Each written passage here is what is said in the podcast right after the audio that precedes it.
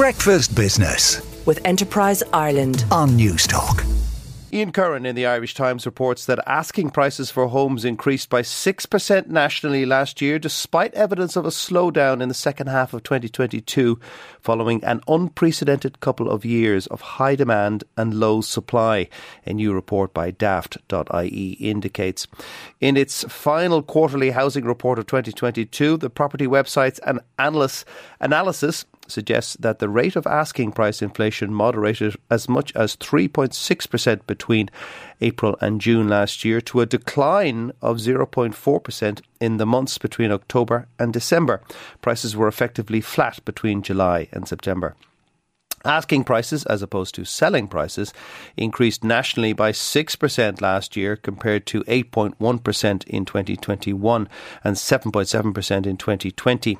The persistence of house price inflation indicates that the market over the past 12 months has failed to match supply with high levels of demand for homes, said Ronan Lyons, the Associate Professor of Economics at Trinity College, who compiled the report. And Ciara will be speaking live to Ronan Lyons just after 7 a.m. M. Bloomberg reports that a steady slide in Apple shares pushed the iPhone maker's market value below $2 trillion, the latest casualty in the tech stock rout. Apple fell as much as by over 4% in the latest session as concerns about iPhone supply in the important Christmas quarter mount and investors lose faith in a reprieve from higher interest rates.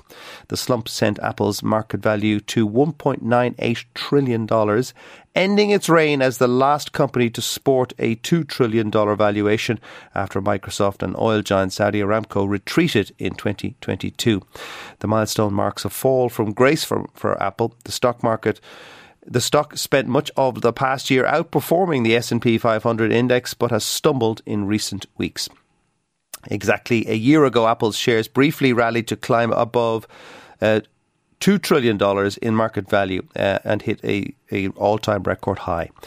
Ian Curran, again in the Irish Times, reports that the Irish Data Protection Commission is expected to issue a revised decision over the coming days that could significantly limit Facebook and Instagram owner Meta's ability to gather information from its users to tailor and sell advertising, as well as to lead a large scale fine, lead to large scale fines against the social media giant.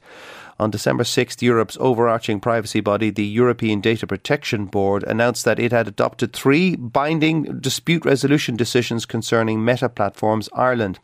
While precise details of the board's decision have not been published, a source told the Irish Times in December that resolutions relate to three decisions the DPC here in Ireland, the lead regulator for Facebook in the European Union because the company is headquartered in Dublin, has made has has made was made against the Meta platforms Facebook, Instagram, and WhatsApp over the past year or so under the data protection, uh, the General Data Protection Regulation (GDPR). Under GDPR, the DPC has until Friday, one month from when the board issued its ruling to the Irish regulator, to adopt the dispute resolution decisions. Breakfast Business with Enterprise Ireland on Newstalk.